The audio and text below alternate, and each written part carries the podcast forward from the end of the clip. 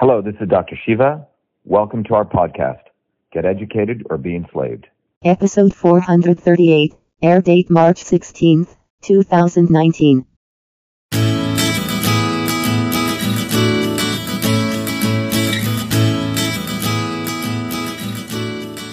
Hey everyone, this is Marcelo Guadiana, and this is um, our fifth podcast uh, on climate change, truth, freedom, and health. And Dr. Shiva is joining us right now.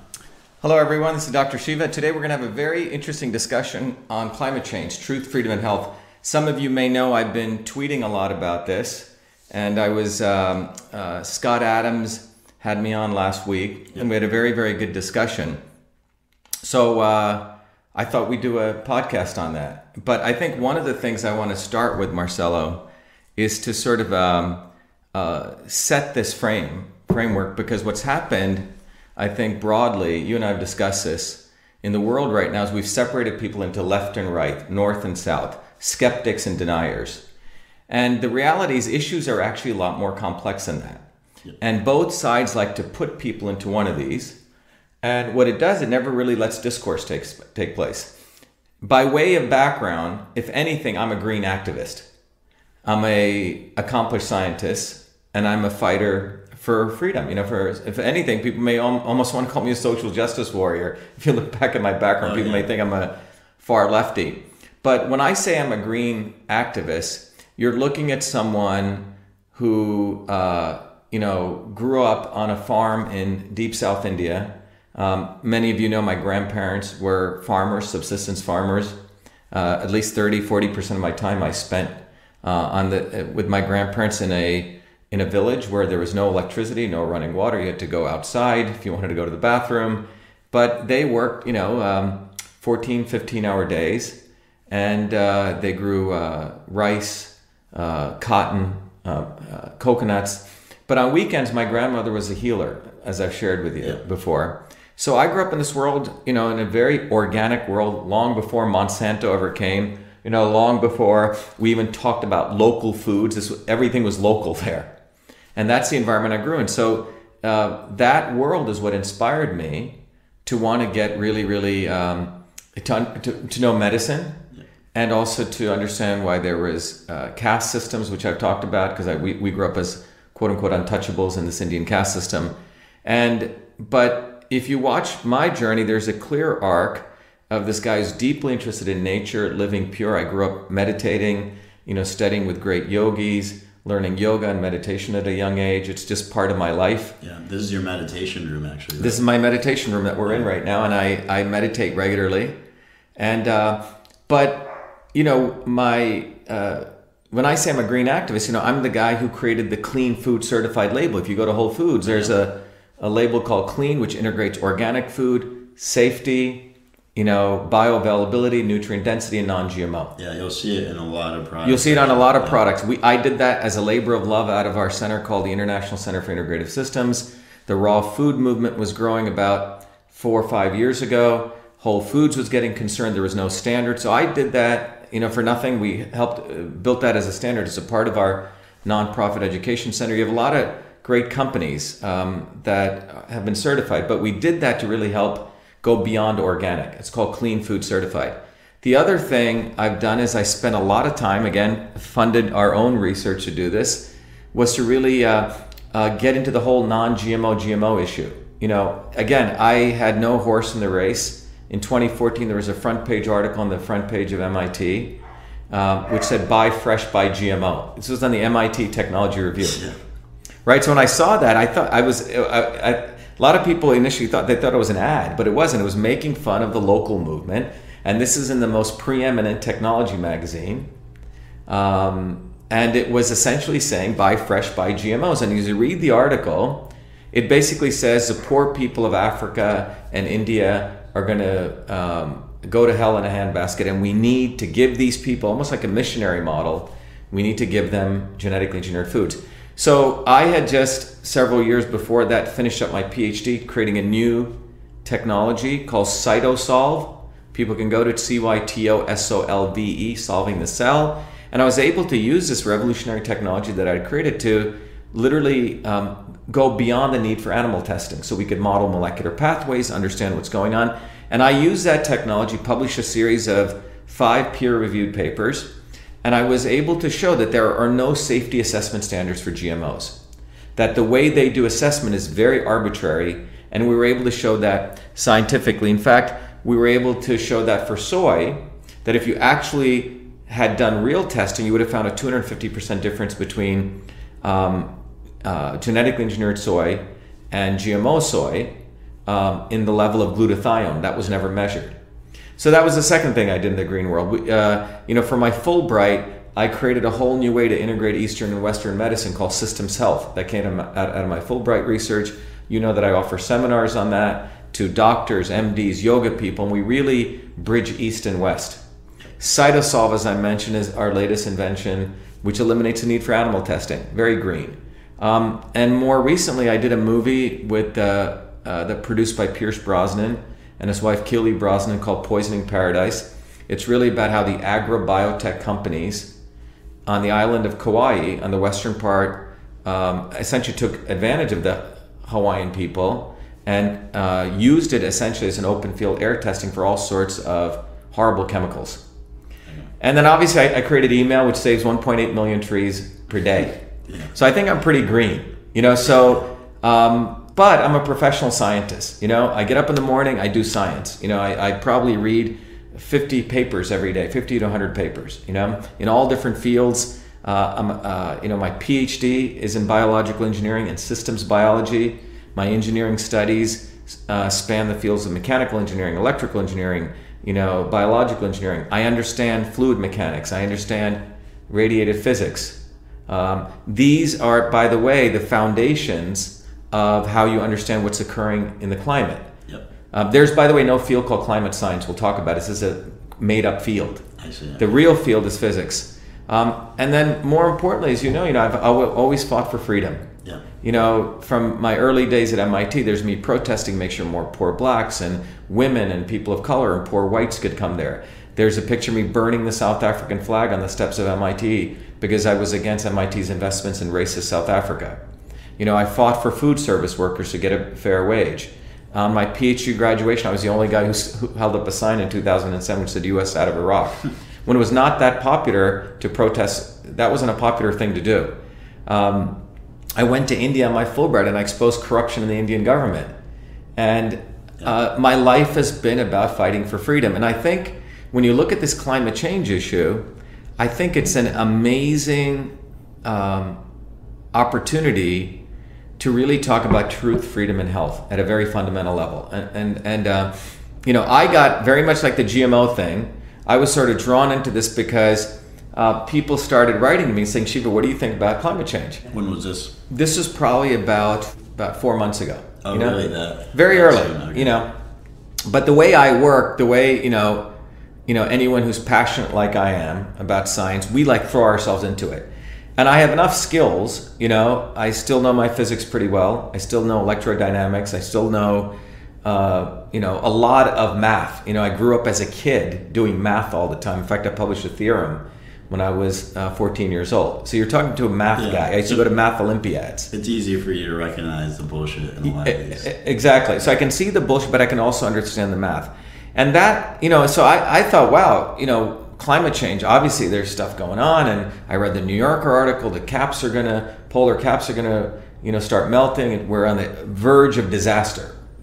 Um, and then uh, people may remember several years ago, you know, when I got into the climate change thing from a higher level, understanding the the the issue of the carbon credit tax, Al Gore. Um, I did a video showing some of this didn't make sense because the carbon credit tax was actually incentivizing China to pollute. Yeah. So we can we're going to get into climate change, okay? But my view, when you go to the whole net, we can argue about whether it's occurring or not, and we're going to have a good discussion about that. But the reality is, I think everyone will argue we want to lower pollution. Definitely. Yeah. The number one source of death in the world right now, seven million people a year die of air pollution. And by the way, CO2 is not a pollutant, okay? CO2, it's carbon monoxide, it's lead, it's sulfur dioxide, it's these There's about seven or six or seven uh, glyphosate, you know, atrazine, pesticides. Uh, we throw a lot of plastics into the ocean. These things do harm. I mean, there's certainty that that harms the environment. Yeah. When we get into the area of climate change, we get into a very, very, in my conclusion, a, at minimum, a squishy area. Um, and let, us talk about it. Yeah. Um, Well, I was going to mention China, right? Because they actually do have a health problem because of their pollution. Would- Wouldn't you agree? China has a major health problem, as I spoke about in one of my videos earlier, which went viral when when when Trump pulled out of the Paris Accords. I said I looked at it, and it made sense because when I, I actually went and read the Paris Accords, Yeah. and it basically says that China, um, that was what two years ago, up until 2030, China can actually pollute another 11 billion tons of carbon. They're at 11 billion at that time. They can go to 22 billion. So I'm looking at this. How can this be anything about uh, lowering pollution? Yeah. It wants China to pollute. In fact, India can pollute another 2 billion more tons. In fact, we're the ones, U- U- US was actually going down. Wasn't it that you were going to get taxed um, if you pollute a certain amount? That Uh, well, what's going to happen was no tax until 2030. Okay, so you have an amnesty period, but at 2030. So if you look at it in that video, what I talked about is so let's just look at it very simply. Here's a business, which I don't know. Let's say they burn carbon and they polluting the atmosphere. Any business, you could look at it right here in in Massachusetts. And I, as a consumer, go buy the products that this business makes. I pay some money and they sell me their product. That's, let's say, today. Fast forward to 2030 when the carbon tax kicks in. According to the Paris Accords, what will happen then? Well, there's a business that's polluting today, but in order for them to continue polluting, they're going to have to buy, um, they're going to pay a tax Yeah. for their pollution. So, what's going to happen? Well, that's going to get passed on to you. So your pro- the price of your products is going to go up, Yeah. and they'll probably increase other charges, property tax, etc. Like in Massachusetts, we're talking about Charlie Baker's talking about increasing the property tax um, to manage climate change. But that money um, is going to go into a essentially the people who own these carbon credits, and the way it was teed up was it was set up so. Um, by the way, there's a bunch of people who bought bought these carbon uh, tax credits at a lower rate Okay. on the on the stock market. So when 2030 comes, you know it's going to explosively increase, and you're going to have make trillionaires. Wow. So the idea of Al Gore, the um, the Rio conference, um, we'll talk about this, um, was all set up to create this notion that we're going to have a global currency, and we want to get everyone on it because CO2 is everywhere. That's what Al Gore was saying. Well, there's a what's the guy's name? Maurice. His name will come to me.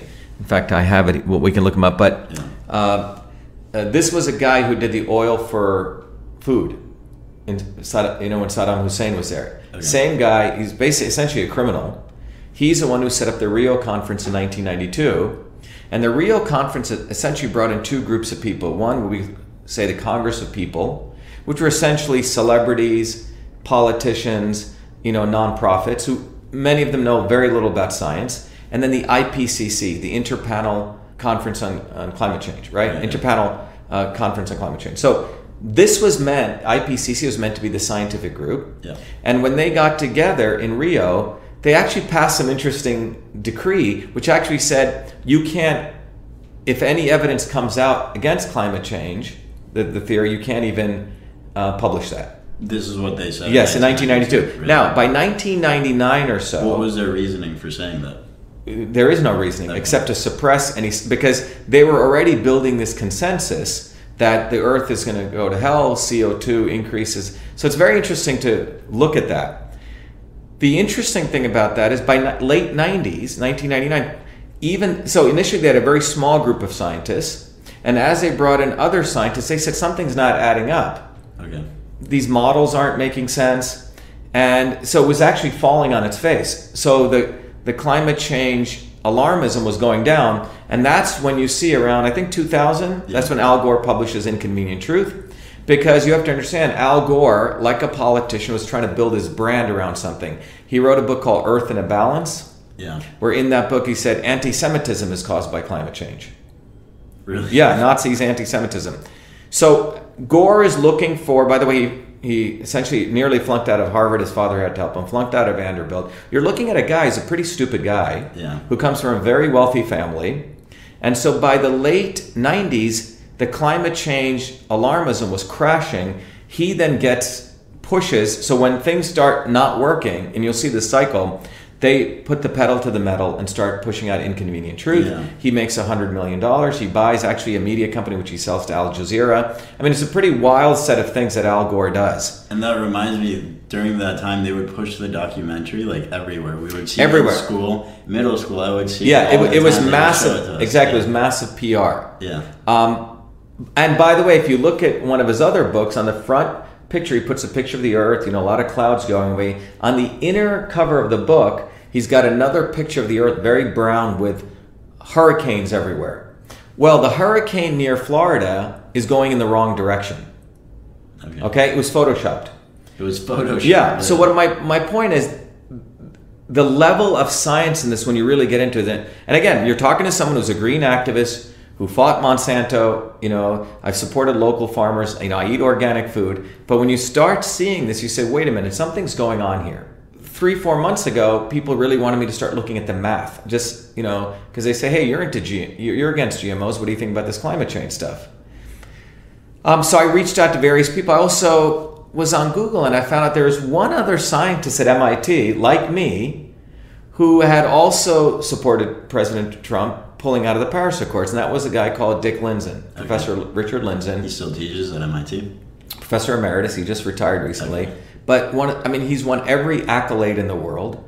He's to be the head of the atmospheric group at MIT, uh, Professor Emeritus. So I wrote a, uh, an email to Dick Lindzen. and I said, Dick, you know, I'd like to speak to you. Um, I said, you and I may have some commonality because I came out against the Paris Accords. And uh, after he sent that letter to Trump, the president of MIT and a bunch of other professors attacked Lindzen. I mean, this guy's an eminent, I mean, he's a giant. Yeah. You got to understand, if people don't understand something here, if Nolan Ryan were, could take Nolan Ryan here and take a little league baseball player here.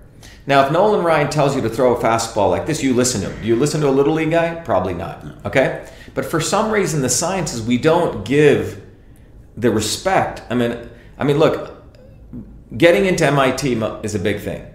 Getting four degrees at MIT is, a big thing. Getting your PhD is a big thing. Now, the way you get there is you have to solve lots of problems. Yeah.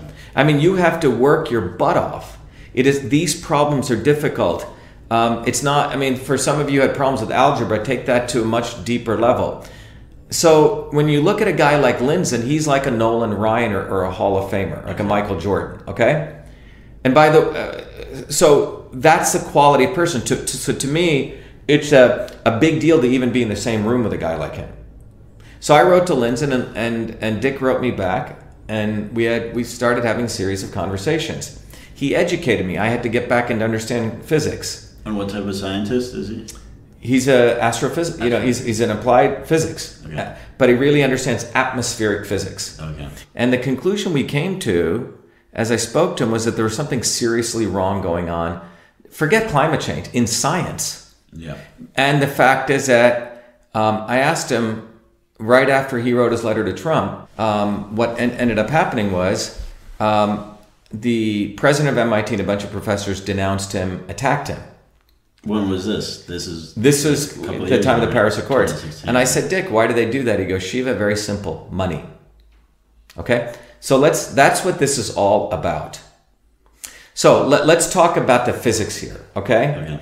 Um, and you know, um, you know, in the one hour thing I did with Scott, you know, Scott's very good at trying to get things simple, you know, because he wants to try to get a message across, and that's a different thing. But today, we're actually going to hopefully educate you guys on what's going on.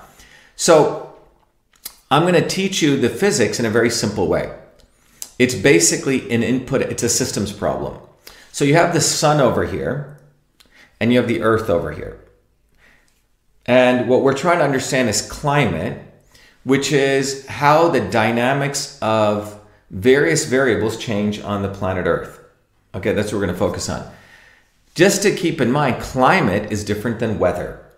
And one of the things that's been going on in this discussion is the alarmists, as I see them over here, continually confuse, conflate climate and weather, and they do it. My conclusion, they do it maliciously. Okay. Okay? When we talk about climate, we're talking about, as in physics, we'd say a multi scale, multi spatial, multi temporal, you know, it's a multi scale problem. Meaning it's, it's, you're looking at billions of years, there's a system, and various dynamics are going on.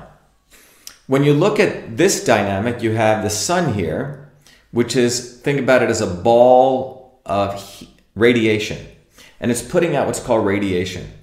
Um, to go back to simple things, if people remember, if you took your old chemistry or physics class, you know, you had the prism, Roy G. Biv, you know, red, orange, yellow. Yeah, yeah. Okay, that's called a visible light spectrum. Yeah. That's a small spectrum. But there's things, you know, that are called at much higher frequencies called ultraviolet. I mean, uh, infrared. There's all different frequencies of what's called electromagnetic radiation. That's a broad thing. We see a small spectrum. Um, within that, we call that uh, the visible light spectrum. Okay, so the the sun is about six thousand degrees, and it puts out radiation in the visible uh, range. When that radiation hits Earth, and to, to keep it simple, and give you simple numbers. Uh, we're measuring here energy in watts. You know, like you how much electricity you get watts. So the amount of electricity or, or the amount of energy we get from the sun hitting us is uh, is 340 watts per square meter. If you looked at a square meter of the Earth's surface, 340 watts go through, and that's called flux. How much energy per unit area? Okay. So 340 we get that hits the Earth's atmosphere. Um, 140 of that bounces off to keep it simple. Yeah. 200 comes in. So you have a, you have a budget of 200 that also has to get sent back out, you know, to balance everything. Well, how does that happen? Well, it's a very complex dynamics. Uh, it's actually hydrodynamics. Uh, it's radiative physics. And it's a very complex problem. And to give you the key players in that complexity is the atmosphere. So if you have the actual surface of the Earth, you have the atmosphere, which is gases, which move very fast. And then you have the oceans, which move at a lo- lower time scale. And the ocean has what's called turbulence, and the atmosphere has turbulence. Turbulent flow is different than what's called laminar flow. So if you open up your pipe of water and fl- water comes out, that's called laminar flow. You can predict it. Okay. But if you boil some water, you see all the turbulence in there, it's very hard to predict. yeah. Um, or a, a gurgling brook. Okay?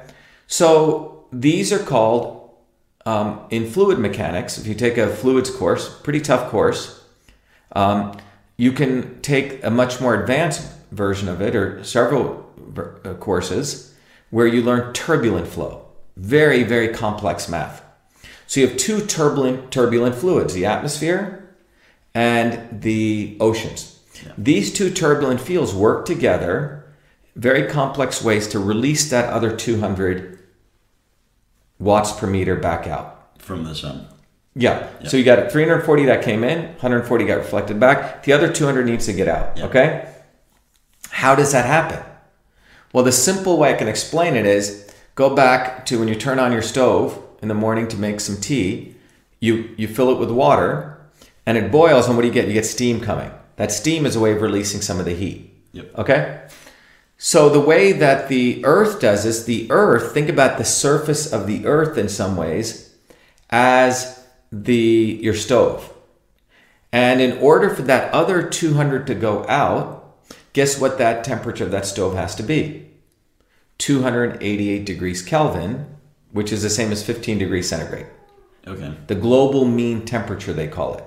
And this temperature has been pretty constant for a long, long time. So the sun doesn't necessarily affect the change of that temperature that much, or Well, it's been able to, it's, it's the, the Earth, because remember the Earth has a mantle, so it takes that heat and it has to get rid of that through infrared. So the way it does it is it basically is boiling the water vapor and through convection it goes out. Okay?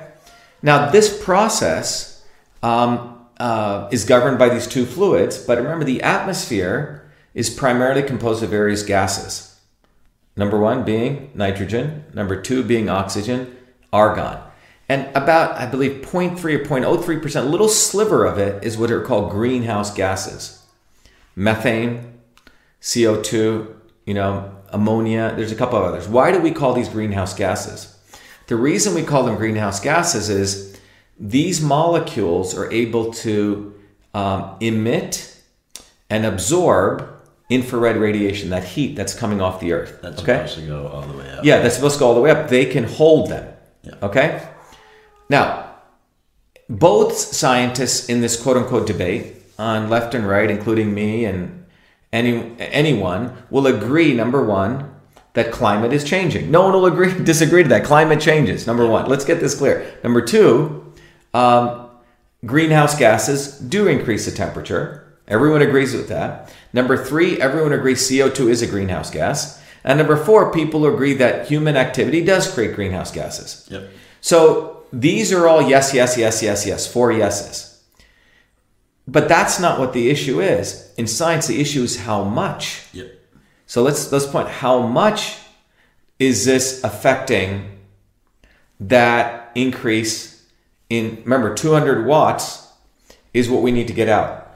Now, over the years, both sides um, in the IPCC report of 2013, which is the most recent, biggest report by 250 scientists, everyone agrees, or the, the broad consensus is that if you double CO2, doubling of CO2, Yeah. you will increase what's called radiative forcing, to put it simply, the increased amount that CO2 will contribute to the watts will be 3.7 watts per meter squared. So you have 200 watts. Because of the increased doubling of CO2, we're going to have another 3.7 watts per meter. Okay. And if you work it through their models, boom, boom, boom, you churn it through all these models. And by the way, there's 120, about 150 versions of these models. Everyone has their different models. The as of today, the temperature of the Earth as of today should have increased by 1.5 on the low end, upwards of um, 3.4 degrees. Okay. Okay. But Let's say the but what is the actual temperature increase today? If you go to NASA's website, it's 0.8. In fact, that 0.8 degree increase has stayed pretty consistent since the end of the last little ice age, which ended in the 1900s. Okay? 0.8 degrees. In those couple hundred years, I would say humanity's done pretty well than what we were in the 1900s. You know, we've advanced, we've grown, etc. Um, so, again, let me keep it simple. These models predict as of today, the Earth's temperature should have gone up because of that additional CO2 that humans have put out, or greenhouse gases broadly, in a range of 1.5 degrees to 3.4. But when you actually look at the temperatures, we're at 0.8. So when you bring this up to them, It's that simple their the temperature their entire model is not is not is, adding up to is not adding model. up. So, so at the last IPCC conference in 2013, um, I can read this to you. The scientists of that of that last IPCC conference, and I have it right here. Let me bring it up here. Um, so remember, remember, I remember what I told you happened in 2000. I mean, 1999. The scientists did an about face. They said things aren't adding up. Yeah. Well, the same thing, I think, uh, same thing occurred here in 2013. The big IPCC conferences take place once every six years. I mean, it's a lot, 250 scientists. And look what those key points were. This is from their report. There is no evidence and no consensus to support claims of imminent climate catastrophe or irreversible excuse me, tipping points. There was indeed a 15 year hiatus in global warming from 1998 to 2013, and the climate models all failed to predict it and overshot warming so bad that they had to be disregarded, falsified. Do you want to read the others, Marcelo? All right. Both the IPCC and NOAA You may want to read it a little bit louder. uh, agree there was and is no trend of increasing severity or frequency of hurricanes or typhoons or even thunderstorms in the 20th and 21st century. Wow, this is pretty incredible stuff. Okay. The previous IPCC report in 2007 was wrong. There is no evidence or likelihood that man's release of CO2 or any other behavior is doing anything to cause more droughts. So, uh, the overall global trend of recent climate change is more rain and snow and less flooding. So, this is pr- pretty much agreeing with everything you're saying. There's no evidence to to say that that um, Yeah, so, so this was this is not me. This is a scientist. And it gets even more interesting. It says only 17 of the 198,000 glaciers in the world have records of 30 years or more, which means glaciers basically hang out for 30 years. And those that are receding were doing so since the end of the Little Ice Age before human CO2 is a factor. Ice sheets of both Greenland and Antarctica are growing and slowing the rate of sea level rise. Sea level rise is today 3 millimeters per year, far lower than the peak of 40 millimeters per year several thousand years ago. The sun and clouds may have more effect on the climate than previously acknowledged. That last statement is the most interesting one. What this says is so Dick Lindzen, Richard Lindzen, again, a serious guy in terms of physics, um, who understands this, he wrote a paper, I think in early 2000, because things aren't adding up. Why aren't the models adding up? Yeah. So Dick found out that he wrote a paper called the iris effect. Like you know how your iris opens and closes? And what he found out was his work showed that cirrus clouds, which are clouds in the upper atmosphere, they can actually thicken and thin like the canopy. Okay? Uh, or, or imagine opening up an umbrella. You can open it and close it Okay. um, to let out heat or retain heat. So when they thin, more heat leaves. When they thicken, you can keep heat. Like the Earth has its own feedback system. Okay. Okay? And then he wrote another paper called The Faint Sun. Carl Sagan, you may know him, he was a astronomer at Cornell. Carl Sagan had come up with this um, phenomenon. Phenomenon. By the way, our thing ain't working here, so we're just going to do this. Oh, the periscope's not yeah. working. Oh, okay. So, so Carl Sagan came up with this very, very interesting paradox where he showed that the sun. By the way, suns are born, you know, like a sun is born, a new star is born. When they're initially born, they don't have that much heat and they get stronger and stronger and stronger and then they get weaker. But ours is a pretty relatively new sun. So about 2.5 billion years ago, the sun's radiation, so it's a new sun, was 30% less than what we have today. So the sun, the heat of the sun was 30% less. Is that I've also heard the sun gets closer to Earth every year, like a certain distance. Very little, Very, very, very very, little. little. But, but I'm talking about the actual heat, like the furnace starting up. You know, like you start a furnace, Yeah. was very, very low. Okay. Okay. Um, so what was the heat of that sun? So if the heat of the sun is 30% less, what would the temperature of the Earth be 2.5 billion years ago? If it was thirty percent less, Yeah. um, it would be thirty percent less, right? You would think so. Guess what the temperature of the Earth was 2.5 billion years ago? Um, You would say 30% Yeah, less. right. But you know what it was? It was the same as it is today. okay. So how's that possible? So Lindzen discovered that the and he had, had found data on this that the clouds were much thicker, like a canopy. Okay? Okay. So even though we were getting 30% less sun, maybe instead of 340 watts per meter, we were getting 200 watts per meter, right? But whatever came, the earth retained that heat. It didn't let it out. I see. And so initially, when this paradox was found, people like Sagan and others um, said, oh, it must be greenhouse gases were keeping it. But there was not enough greenhouse gases. They couldn't find enough. You would have needed a thousand times more greenhouse gases. So what was it then? It was it was at cirrus clouds. Oh, okay. Okay? So my point is greenhouse gases are not the only thing that modulate the temperature retention of the earth or release. This is something that feedback piece, uh, when they calculate their temperature, right, they fudge the clouds.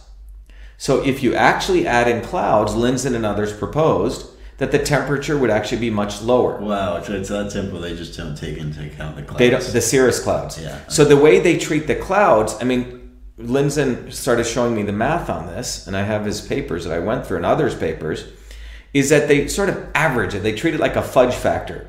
They don't really get into the details that the clouds themselves could be changing. Changing, yeah. Yeah. So so think about it. If I mean, very simply put, plants put out CO2 and plants put out oxygen. They take CO2. Now, just to give you a broad stroke on this, billions of years ago, the CO2 levels on the planet were like 2,500 parts per million. Now everyone's concerned it's 350, 400 parts per million. They were like six times, seven times more, and everything flourished on the Earth. Yeah, so that wouldn't make sense for the people. Exactly. But 300 million years ago, the level of CO2 was about the same now. It was what's called CO2 famine. So CO2 is not a pollutant. It's it's a nutrient for plants. Plants take CO2, they put out oxygen, right? It's basic chemistry. So there is pretty much enough clarity that we the earth has been in CO2 famine which and you know below 140 150 co2 guess what happens? What happens 150 parts per million co2 or less than that? Everything dies. Yeah, okay. you need co2 and we've been we were hovering at around 200 400000 years ago. Now they're concerned it's double to 400 but the level of co2 we have if you go 300 million years ago is that low. Like the curve goes very high comes up comes up and it went down for 300 in 300 million years ago then it went back up. We're at co2 famine. Right now, it's just the natural cycle. yeah no it's like it's like one of the worst times to be for co2 we don't have enough. Forget us doing it. So one could argue the co2 we're putting out is actually very beneficial. The latest nasa pictures show the greening of the earth in fact all over india and china. Greening is taking place. In China, yes. Really? Yeah, because they put out a lot of CO2.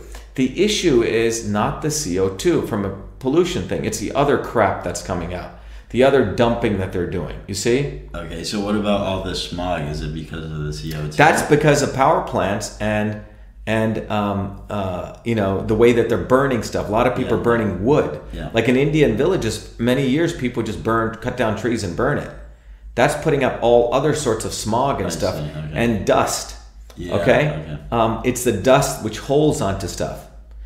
So if you look at the seven million deaths that occur every year, number one cause air pollution. It's not CO two is killing people. Okay, it's lead and all these other stuff. So what we've done is because no one studies science anymore, or the educated people are going there don't know science, we have made CO2 the demon. And when CO2 is not the demon. If anything, from a global climate perspective, we're at a very we're at CO2 famine. And the reason we've been able to survive as a human species is because we've started to grow CO2. yeah. Okay? So I hope this is being clear. So the net of it is the entire uh, discussion around climate alarmism is based not on evidence, and we'll define what evidence is in science, but on a mathematical model which is throwing in all sorts of different things into a big math equation and stating that the level of CO doubling of CO2 will increase the watts per meter by 3.7 which then when you put it into their equation will result in an increasing of the temperature of the earth uh, to by 3.7 okay and as of today it should be 2.4 okay plus or minus 1 degree roughly okay 1.5 to 3.4 but we're only at 0.8 we're not even at the lower end of that Okay. Okay? But it's based on mathematical models. Now, what is evidence? In science, it's going to sound a little bit weird, but evidence is unambiguous, unambiguous predictions.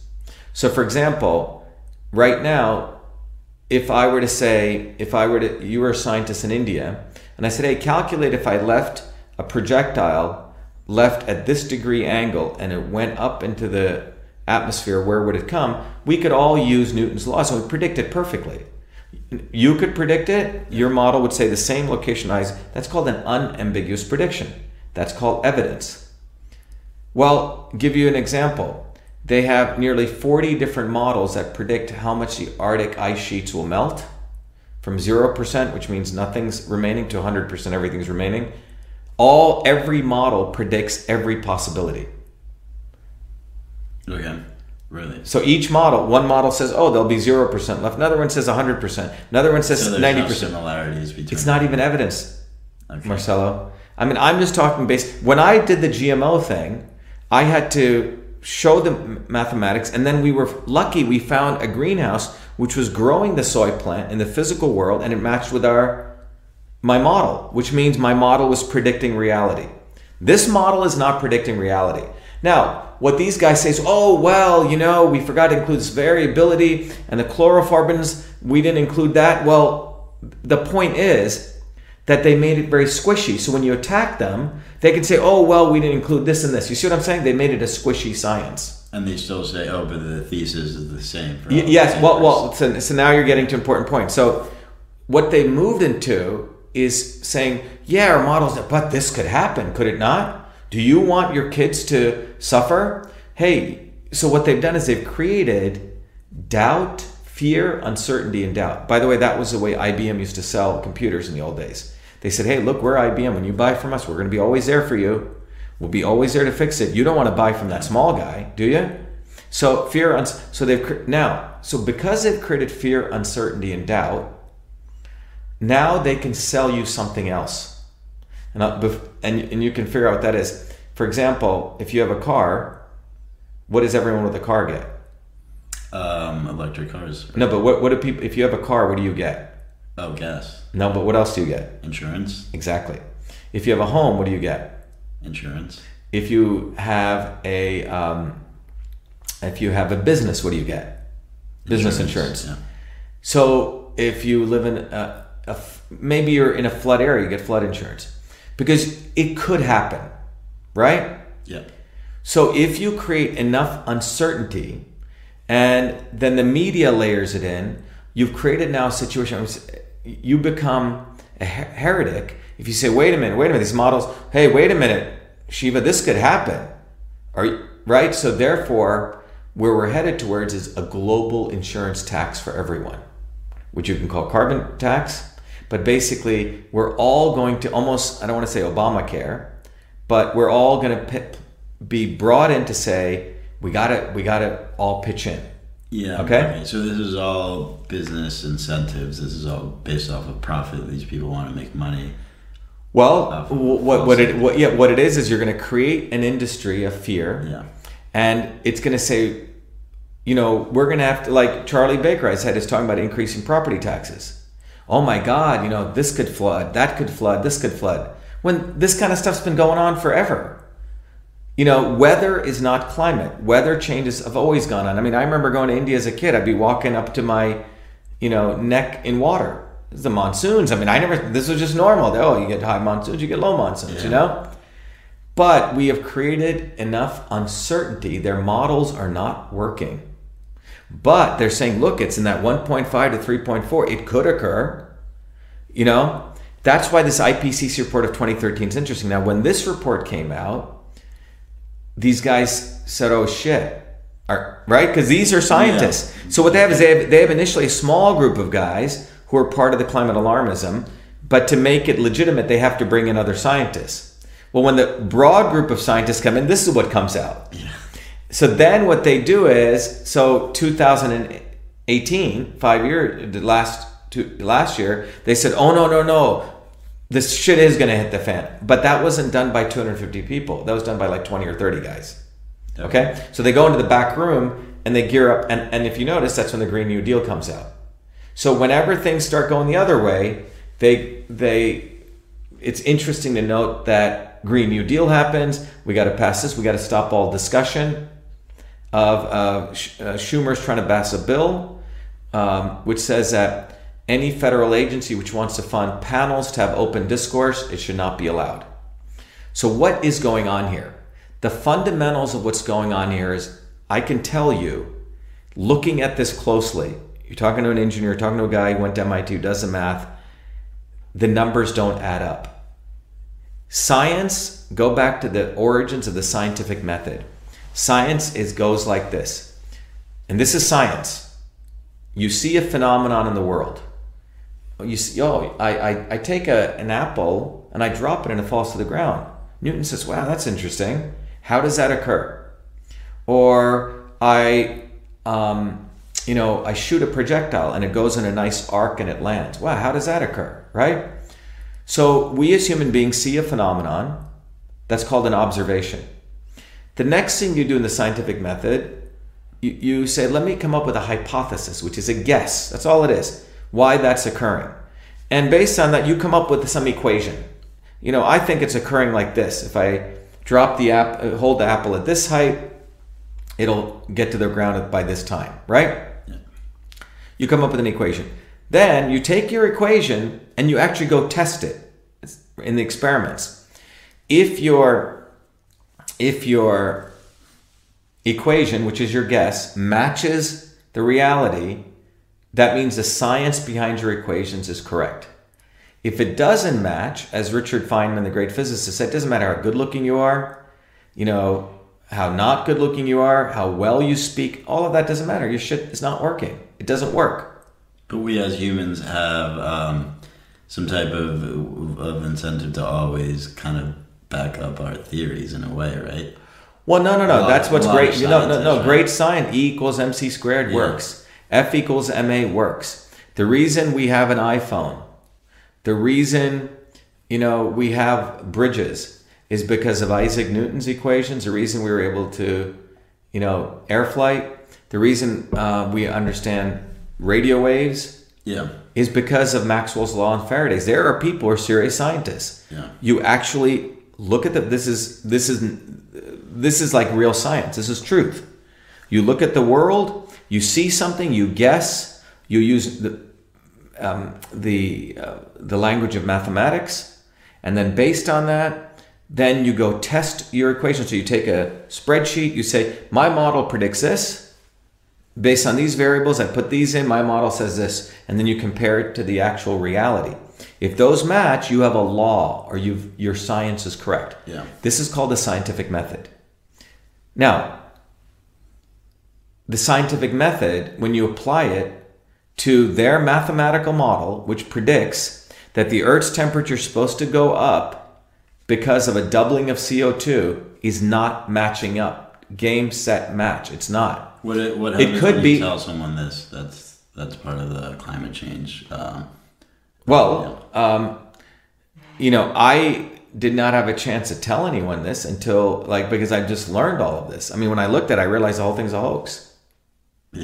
It really is, and I can prove it. To, I can I, I can challenge anyone now. Yeah. Okay. So uh, as uh, last week there was an event at Memorial Hall Library in Andover, and I'm going to use the word academic was speaking, not a scientist.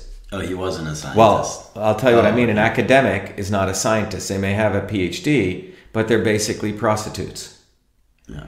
Um, and this is not my word. This is the words of other real scientists who realize there's total whoredom prostitution taking place in the field of academia. These, this is an academic who runs some center there, which is about bringing in grant money. And I'll, I'll get, get to this, okay? Mm-hmm.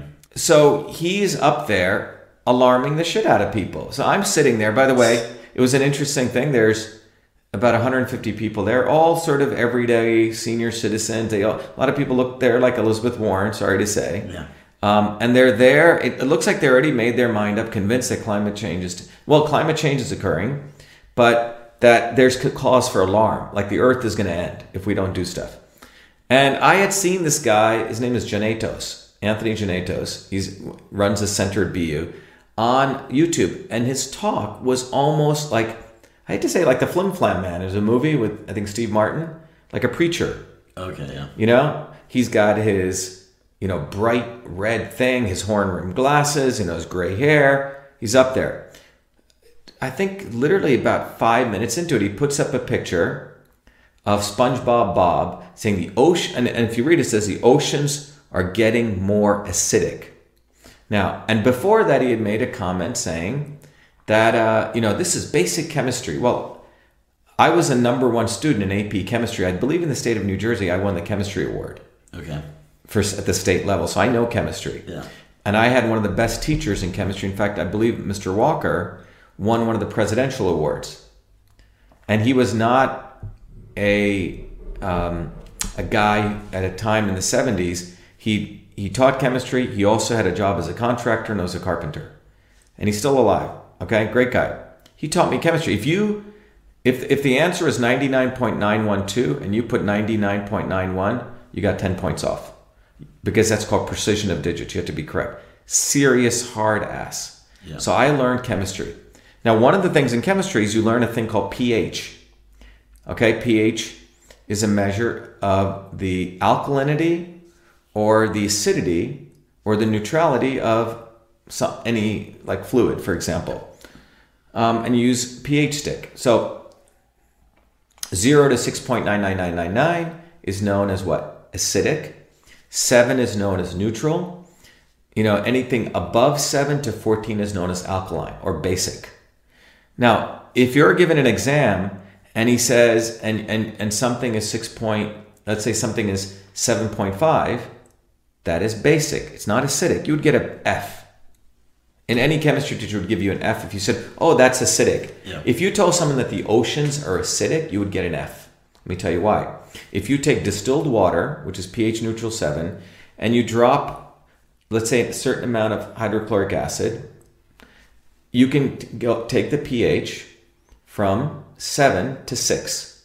Okay? Yep. Hydrochloric acid is acidic. If you take that same amount of acid and you drop it into the same amount of seawater, do you know what happens? What's the pH of that seawater change to? It'll, it'll go by it'll go down by 0.0003 because seawater knows how to buffer it can absorb acid Okay. the oceans have been roughly 7.5 to 8.3 pH, which is basic alkaline, for nearly ever. So it doesn't have that much of an effect.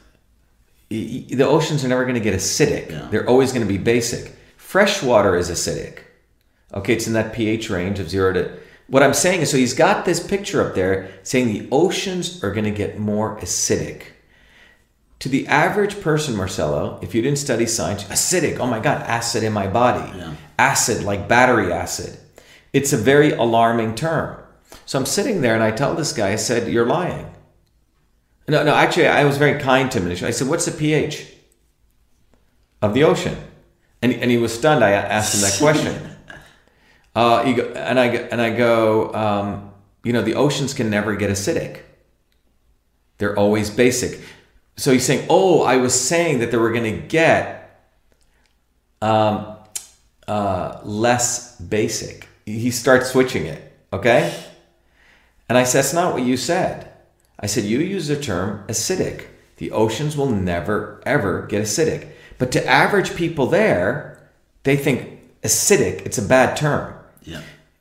he was being very, very maliciously clever to these people. It's like imagine you're going north on a highway, and it would be like you saying, Shiva, you're going less south.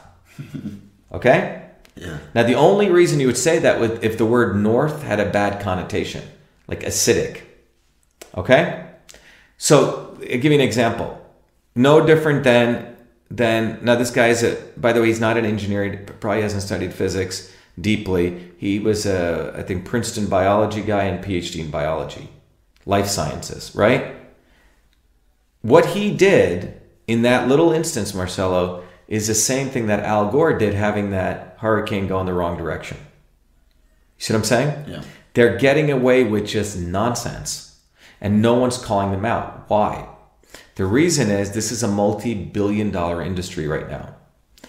Um, and you just need to rewind this a little bit back to Eisenhower. Eisenhower was the one who coined the military industrial academic complex, right? Now, when Eisenhower coined that, he also was saying that, saying how politics and academia are getting so tight that politicians and the state could influence um, science. And he was now around the 40s to the 60s before um, there was a period where military had a huge budget and they used to fund science and they didn't care if it was for weaponry or not So, I mean, they had a huge budget and science was a little piece of it. So they didn't even care how much was going in and they never even bothered the scientists. So, really great science came out. But then during Vietnam War, the Mansfield Amendment gets passed. And it said that the Defense Department was not going to fund any more pure science unless it was for weaponry. Really? That Yes, that's Mansfield Amendment. Okay. Now this was significant because what it did was that there was another organization in the government called the National Science Foundation. So you were the head of the National Science Foundation. You don't have a lot of power before because you know if you're a scientist at MIT, you're getting funded by the military, not for doing military work, but for anything. You know. Yeah. But now, because that funding got cut to do basic research, you become the head honcho. So all the money flows through you to do basic research. So a small organization, where before real science research was a small piece of a big organization, so they didn't care. Now, most of scientific research budget became part of the National Science Foundation. And, and, and the NSF could be influenced by political agendas now. So that's what started happening. So starting around the 60s or 70s, th- you start now having academics rely on grants. Okay. Eisenhower said that mediocre academics needed grants. There, the, before it was like Olymp, Olympic athletes. If you were a great academic, you were given money and just do whatever the hell you want. But now what happened was because that budget, the Mansfield Amendment took place, there was less funding, or essentially people needed grants, right? Competition. So you could have, and that's when you start seeing the decay of academia starting then. Meaning you had scientists and you had academics. Scientists tell the truth. Scientists question. Scientists repeat their experiments multiple times if they don't work. They really want to get to the heart of stuff. Yeah. Like E equals MC squared and F equals MA and E equals H nu and Maxwell's laws. Serious scientists. Now you have another group of people who could say, ah, genetically engineered foods, buy fresh, buy GMOs, front page of MIT. How the hell that take place? Because what's happened is you have mediocre people who can rationalize stuff. They are chasing this skirt called grants because they have seven years to get tenure and they need grant money. So now you have the former science, the real scientists are not scientists, but you have academics who are salespeople. They're getting grants and they got to get grants and they got to get grants. Now, take a place like MIT. When I came there in 1981, you had about 8,000 students and about the same number of professors as you do today. The same number of students. But you know what has explosively grown? Administrators. Yep. Fa- the fat. These people are building like vertical businesses where they bring in grant money, they build layers and layers of people, and the amount of salaries for those people, hundreds and hundreds of thousands of dollars in salary. Okay. So if you give one dollar of grant money to MIT to do some research, guess how much actually goes to the researcher? Let's say you're the researcher doing some research on cancer at MIT, and I'm a foundation. I don't know, like the this, this the Home Depot Foundation, and I want to give hundred million dollars to MIT. Guess how much actually ends up to the researcher? Um, What percentage do you think? twenty percent, Thirty. The 70 million goes to administration. It's a money making venture for universities. So it's almost like think about you have the peasants down on the bottom floor working away. Above them in the skyscrapers on the penthouse suite, you have administrators. So they're getting money because they got the grant money. For They got the grants, they have incentives, they have layers of people. It's power also, power and control. Okay? So, what was happening was that Clinton and Gore, this is all about control. Maurice Strong, that's a guy. Maurice Strong was a guy who was behind the, the biggest crime probably with the UN, taking oil out of Iraq, saying we're going to sell it to feed the, the, the poor people in Iraq. Billions got stolen. Billions. of oil. Yeah. Okay. Maurice Strong was behind that. Same guy is the one who ran the Rio Summit. He's new money making venture. Let's make CO2, you know, the Rio conference, IPCC. That's where it comes from. And then you have the Gores. You also have a varying set of confluence of events that took place. In the 80s, you had Margaret Thatcher uh, you know, she was with the right wing party. She didn't like coal miners. She wanted to shut down coal. You have Olof Palme in Sweden. He wanted to support nuclear power. So you had a huge set of people who were against, um, you know, fossil fuels. And you had Maurice Strong who sees, oh, CO2 is everywhere. I could probably create a, you know, a global economy. And you have Al Gore wanting to make a name for himself. Okay? So it was this confluence of things that created this thing called climate change. And I put it that in double quotes. So what you see happening is that the academics exist to get grants. So climate change opened up $2 billion in grant money. Guess what? There weren't enough people qualified to do climate research. Why did it open up so much money though? Well, people said we have to fund climate research. Was it just the alarmist message of it? The alarmist message opened up a lot of money because remember, you can create a narrative and guess where that money goes? It goes to foundations. You start controlling the flow. Look, imagine Marcelo, someone said, Hey, Marcelo, I'm going to give you 2 billion bucks to give to other people. You suddenly become a very powerful man. Let's say you're with the NSF. So all these bureaucrats who have access to streams of that money to distribute it become very powerful because yeah. they can control people so $2 billion up. So you could put bed bugs in climate change. By the way, you know, Syrian war and climate change. Um, whatever it is, add climate change to it. And you're going to get funded. Yeah. That's so that's these are called impact studies. So that guy Janetos, he was, he was talking about impact studies. Impact studies is, oh my God, if this happens, what would happen here? If this happens, it's all what if. So there's a lot of money for impact studies. Now, I live in this neighborhood here. There's two MIT professors and one Harvard professor. I guarantee none of them are going to, they're not even in the field of climate. Okay? They're in some other field. But I can tell you that if they're at MIT and they say anything that could be contrary to climate, they're probably going to lose their grant some other way. Because the administrators want that grant money. Exactly. Because what happened was that's why when Lindzen wrote to Trump, yeah.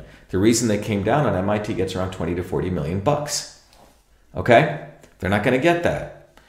So, what's fundamentally occurred here, the deeper issue here is climate change is really not about climate change. What it's really about is three things. One, it's about creating a narrative which cannot be backed up by what we call the scientific method. So, we were all going to get taxed something. Number one. Number two, the other thing that it's creating is something even worse because there is real pollution taking place. Yeah. China's allowed to pollute more. There Monsanto pollutes our soil of this country, right? You have um, health issues taking place from pharmaceuticals going to the water supply. You have real certainty. All of that is going to be subsumed now, right? All of that's going to be. It has been. Yeah. yeah you don't hear much about yeah. it, okay? Then the third issue that's happening, this is, I think, the most serious issue. That's why I call it truth, freedom, and health is you have this bigger issue of um, stopping scientific discourse. Science moves forward by asking questions, by inquiring, by knowing we don't know stuff. So, for example, with this climate issue, when you actually look at the data, you know what's fascinating? That the equa- the temperature on the equator stayed absolutely pretty much constant for eons. Yeah. But what has varied is the difference of the temperature between the poles to the tropics. That temperature, it's called the delta T, can create what are called waves. Okay? And that delta T temperature has varied over billions of years into very particular regions, which have accounted for the major change in the global mean temperature of 15 degrees. Okay. So they're flipped out the whole thing. They're saying, oh, the global mean temperature is changing because of CO2. That's going to make the polar caps melt. It's asked backwards. The reality is that, and this is this is some really cool stuff that we need to actually do research on. The orbit of the Earth around the sun creates perturbations which actually can start ice sheets forming and going away. It's like a wave that creates temperature changes between the poles towards the tropics. And that delta T is what changes the global mean. Okay. Okay? They've got it all asked backwards. They're saying CO2 levels, increasing greenhouse gases, will change the global mean temperature, and that global mean temperature is going to go hit the ice caps. It's completely backwards. They don't understand hydrodynamics. They don't want to even admit that we don't even understand. There's many beautiful problems we don't understand. Yeah. So why aren't the other scientists speaking up about this? Why do you think? I just told Well, you. because they're gonna. It's get- money. Yeah, It's very simple. It's money. I see. So, but the deeper issue here, now we can go to the deeper layers here is what is going, so CP Snow, I think I mentioned to you, CP Snow, um, I, when I was in ninth grade, I read a great book by written by CP Snow. You should, every person should read. I had a great AP uh, English teacher. Um, and CP Snow bridged both worlds. He bridged the world of the humanities. He was a very, very prolific novelist, like a serious novelist. But he was also a physical chemist. Physical chemistry is a beautiful field of, of chemistry. And C.P. Snow talks about how, he, how, how he'd go into a group of very, this is 60 years ago, about among very elite um, people who were supposedly super educated, college, etc. And he'd ask them, hey, do you know the third law, second law of thermodynamics? And they'd be like complete silence. In fact, disdain. Why the hell are you asking that? And he'd say, wait a minute, what I just asked you in the world of humanities is saying, do you know Shakespeare? I mean, the second law of therm- thermodynamics, everyone should know. Yeah. And then he then he goes even more simpler. He would ask him, "Do you know the difference between force and acceleration?" And they would get even more pissed off that how dare you come here and ask us stuff like that. That's no different in the world of humanity saying, "Do you know how to read?" So the reason what's happened is if you actually go among, let's say, a set of people graduate colleges Yeah. Who are getting degrees and you ask them, Do you know the second law of thermodynamics? Do you know the difference between force and mass and acceleration? These are people with a bachelor's degree. I guarantee you, maybe uh, one out of 10 of those people would be able to answer that. Yeah. Well, the, the way we learn it, we remember it for a month for Right. our exam, and then we forget. That's just So now you've hit the important point. What education has become is pleasing the professor. Yeah. It's about getting grades. It's about learning how to wheedle your way through the fine. Um, a friend of mine, Mitch, was saying when his daughter went to I think UCLA, he goes, she didn't really learn a lot, but she learned how to work the system to get her to get her student loan, who to speak to here, who to speak to there. That's what she learned. So what we're doing is we're creating people who are not actually learning math or physics. They are learning how to manipulate systems, how to people please, and that's what their teachers are also doing. Yep. They're learning how to people please to get grants. They're never going to rock the boat. And academia or the university system at a time was a place that you went to to rock the boat. It was a place where you could be shielded and protected from the outside wolves and you could go do real science. So you don't have that anymore. That's what I am concerned about. I'm concerned that we're heading into the dark ages. Because when Schumer can, along with Markey, along with Cory Booker, uh, put a bill up which says that any federal agency which wants to have a open forum or discussion on climate change will not be funded because there's this is what they say there's already quote unquote scientific consensus. Yeah. They're putting that's what happened to me at Andover. That's what happened. There I'm asking a simple question. And by the way, that's how science is done. People used to have vigorous debates. I mean, that was nothing. People would say, You're wrong, you're right, you know? A guy standing up there with his little freaking look telling me that the oceans are getting more acidic and that I bring that up. If he ever did that in any PhD committee at MIT or anywhere, he'd be thrown out. He wouldn't even get his PhD. And then later on, saying we have definitive data to show that the Earth's temperatures are going up. But they're they're still giving talks like that at MIT, I'm sure. Exactly. So that's what is we're heading into the dark ages. And this is I mean this is beyond the deep state. This is beyond fake news. What we have headed into now is like the Council of Trent, where they passed an edict that you will not talk about Galileo's findings. Yeah. This is dangerous because scientific inquiry, scientific questioning is how we have everything around us. As I mentioned, that iPhone, this microphone, you know, clothes on you, your watch, um, the car, all of this came from people just shedding a lot of sweat and blood, figuring out the math, the physics, and being able to reproduce it. I mean, we can produce a computer that's always works. I mean, the chip on that computer, I mean, the level of science in a computer, the physics, is extraordinary. And what we what we're doing now is we're creating people who are told if I, I bet you you bet, tell a bunch of students the Earth is flat, they'd believe it. As long as they could get an A. Yeah, yeah. So what I'm saying is that's what. So you have fewer scientists. You have a majority of academics who are academic salespeople getting grants. They're producing students who do not know any science. And then you have the general public. The good news out of this is this the ordinary person. The ordinary person doesn't, ra- a plumber, an electrician, they don't have time to rationalize stuff. Or a business person or a person who has to produce a piece of software. Yeah. It has to work or not, you're going to lose a customer. These people can rationalize stuff. They can make reality out of bullshit.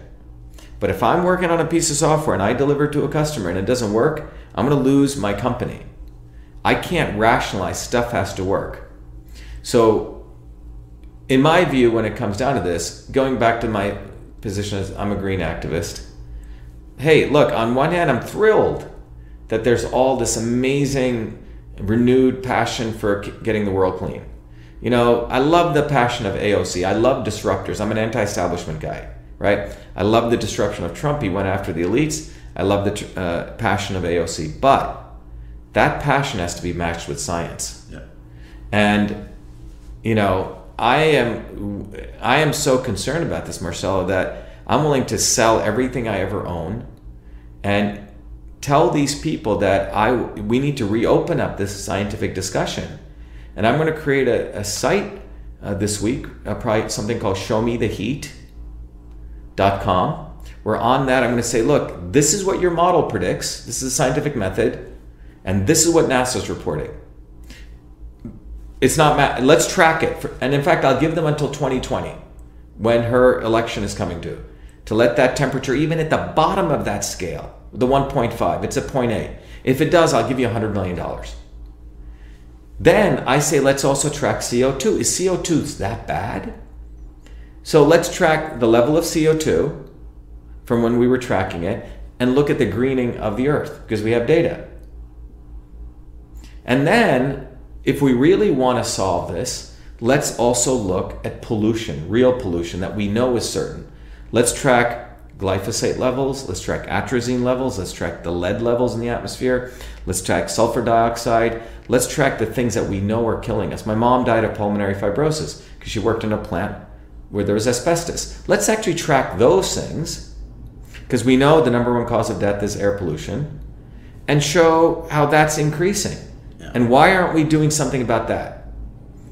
And the, what needs to be brought out is that the climate change issue is the you know it's like uh, in magic they say watch it's it's you know they, they they try to do a sleight of hand while this is going on you're getting this other stuff Yeah. through so we're talking about climate change it's like 9-11 you create such a horrible dangerous thing then we go and invade iraq right so we are creating this thing called climate change and the alarmism around it academics are going to people are going to make a ton of money you're continuing to pollute the world. People are continuing to die. Plastics get thrown in the ocean. We haven't really solved that. Yeah, that's true. And we are then alarming people up, particularly these young Gen Z and millennials. They're going to do climate change protests. And what's like, I think that gun violence protest you want to. But what's fundamentally happening in the world right now is people are taking um, uh, basically there's a fundamental attack on free speech Yeah. when it comes to scientific inquiry. And when you do when we do that we're heading into I, the dark ages. And I, I don't mean this in any ways you know you know fake news deep state you know we talk about this stuff. They're real. Yeah. but this stuff is the reality behind that reality And it seems like with the industry growing even more, the environmental industry, more young people are going to have these jobs, like whether it's working with solar power, um, and they're going to be more invested in uh, pushing this theory, right? Right. And uh, exactly. Look, I'll give you an example how screwed up this is. Um, AOC's chief advisor, senior advisor, now was the head of the biggest pot lobbying group. One gram of cannabis, we'll do another cannabis one, the science of it. Do you know how much one gram of cannabis costs, how many kilowatt hours to produce? Because all of it's, I mean, this is worse than factory farms. They do them in greenhouses with pumping in CO2 and lighting and this. It requires 2.08 um, kilowatt hours, one gram. Now, one of the most um, expensive metals from ener- energy to produce is aluminum. You know how much energy aluminum takes to produce? 0.02 kilowatt hours. So marijuana, cannabis takes 10 times more. The state of Seattle, just one state, is producing so much marijuana that it's going to have to create another Grand Coulee Dam. And you can't do this with solar, and you can't do it with um, uh, windmills. So you have to wonder what is this Green New Deal really about? Why would this woman, AOC, And Ed Markey, our senator, right? yeah. So think about it. So when you go to the math, when you do it, and no one wants to do the math, it's get people in on emotion. And the phenomenon that we're seeing here is this is the mechanics. So we had the military industrial complex we've talked about, but in the 70s and 80s, we created something even beyond that. We created a sophistication of that. It's almost version 2.0. We layered in amazing advertising. And then with that, they created a two pronged strategy. Always, this is a cocktail for manipulation of the masses. Always bring in a social justice issue, some social justice issue. Mix it with bogus academic science. And now you have a powerful weapon. So, give you an example. I think we may have talked about this. Uh, Prozac sales are going down Okay. right? So your Prozac sales going down. Um, many years ago, my company EchoMail, we were selling to customers in the PR industry, and uh, and uh, he this was a senior executive who handled crisis management. You know when the shit hits a fan for companies. So I said, give me an example of a crisis where you were brought in. He said, oh well, you know there was a time when Prozac sales were going down for Eli Lilly, and I was called in to help them. I said, what'd you do? And he was just telling this matter of fact and very proud of what he did. He said, Well, I went into Eli Lilly and I said, You got to change your whole brand. You shouldn't be even discussing this as, you know, you're drug company. Change it to you help the world. Okay? I forget what the, I'm paraphrasing it. Next thing they did was they created a couple of nonprofits. One of the ones I remember still to this day was he said they created a nonprofit for battered women, which Eli Lilly funded. And that nonprofit would take out full page ads saying, Is your husband battering you? Do you know if someone's battering their wife? Make sure they're taking their Prozac. And Eli Lilly sales came up. So, battered women, who wants battered women to get beat up, right? Take the example with GMOs. Poor Africans, poor Indians, these young kids. We got to protect them. We need genetically engineered foods right? Um, there was a time for 50 years when academics said that tobacco smoking could heal you of asthma. Yeah. Okay, that it was good for you. Now look at cannabis, and we'll do a different show on this, right? Oh my God, we got to stop the black incarceration rates. You know, poor blacks. And oh my God, we're denying people medicine. Right? So those two mix it with science, fake science, saying this is cures everything. It's an exit drug. And when the reality is huge correlation between cannabis violence, and we're finishing up the scientific work showing definitively how the mechanistic pathways of THC. And by the way, no one talks about it. What we're dealing with today is not the cannabis that grew in the Hindu Kush Mountains 5,000 years ago. Okay? We're talking about 80 to 1 THC. It is just like the cigarette was a delivery mechanism for nicotine. Prior to the 1900s, I don't know if you know this, um, handful, you could count the number of people that died from tobacco. It's when they started mixing the Indian and American varieties, Mm, started creating the cigarette, which was a nicotine delivery engine, and the goal was to get young people on it, cradle to grave marketing. So what we're looking at here is the same thing. Oh my, and this is probably the biggest scam of the century. Oh my God, your children. What do you want to leave your children? Don't you want to leave the world better than it was? Okay, for your children, the poor children. Then you layer in, now it's the scientists are being mum Yeah. because they're afraid of losing grants. Right? And you have mediocre scientists, you have mediocre students. And so the good, the positive thing about it is we still have ordinary people, the plumber, the who have to rationally work. They're not buying into this. Yeah. They are. Ordinary people can do not rationalize. They know something doesn't smell right, and they're not buying into it. Yeah. Definitely. So in many ways, the university going person is actually being manipulated. They are really the sheep in this whole thing. Yeah. You know, they're being manipulated because they've taught them how to rationalize stuff. I mean, I bet you I could go and teach a course at a university and convince them about something just so I they know if they believe me, I'll give them an A. Yeah, they're very easy to convince a lot of Right. students, and they'll just agree with the teacher just to get an A.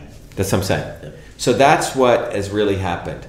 So I think you know, you know, we can keep going. I think the reason I call this truth, freedom, and health is, as I said earlier. Um, I mean, it, it was a very interesting thing as I came to these conclusions over the last few days. I mean, everything's really come together.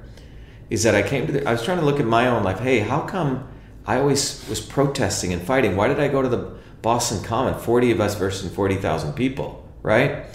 Why is it that I've loved science? Completely different track. I mean, some people just protest all day, right? Yeah. Some people do science all day. And then I've always been into the green the green stuff and health and systems health and stuff. It's three different Shivas have been there. But the reason I've always been such a strong fighter is because deep in my heart I know that if you do not have freedom to debate and to question and challenge, you can't have science. There is no science is dead. Yeah. But you need that prerequisite to question, to challenge, and from that you get science. Real science, not academic salesmanship. And from that science you create products for the world that can heal our bodies, that can heal our communities, that can heal our organizations, that can um, heal businesses. I mean, all different things. Yeah. And I, when I look at my own life, I've been a fighter. I've published in the major journals of the world that most people, if they publish in them, they people would be like, "Oh my God, you publish in Nature or Cell." So it's not like simple stuff with the, with leading world leading researchers in the world. And then I've tangibly taken that knowledge, that science that I've painstakingly learned, and created something like Clean Food Certified, created something like Cytosolve, created something like, you know, done the research on Monsanto. Yeah. This has all come from those, but it began with freedom. Yep. And then you go to science, and then you get, and what we've done is we put the cart before the horse. We're saying climate change is taking place. It's done. It's a done deal. There's no science to back it up. And then you shut up the academics. I mean, think about it. There is no real health, there is no real science, and there is no real freedom. That's what the climate change thing is all about. It's not even about the scam of the temperature anomaly not matching. It's something much, much deeper. And I just had that aha, you know, uh, yesterday Yeah. when I was sort of reflecting on my own life, reflecting on what happened at that Andover Memorial Hall library. I mean, it's just ridiculous. A woman screaming at me like a mad person. And these are adults.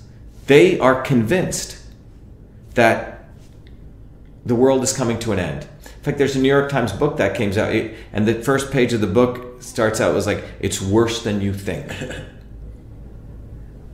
says gonna, a lot of people are going to make a ton of money Yeah, on this. seems like it. Yep. Okay, well, anyway, that ends this episode on climate change, truth, freedom, and health. And keep an eye out on our website. We're going to be launching a new website called Show Me the Heat and Climate Countdown 2020.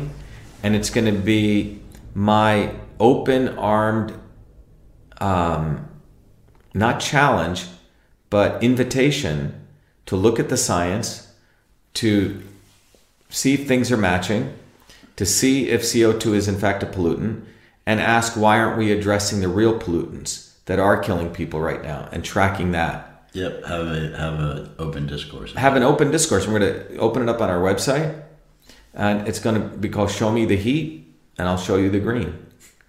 I'll give you a hundred million in 2020 if that temperature hits the lowest level. So I'm going, to, and I'm doing that not as some troll or some joke, but I think we're in a very, very dangerous time um, from a freedom standpoint, from a science standpoint, and the products of that. Thank you.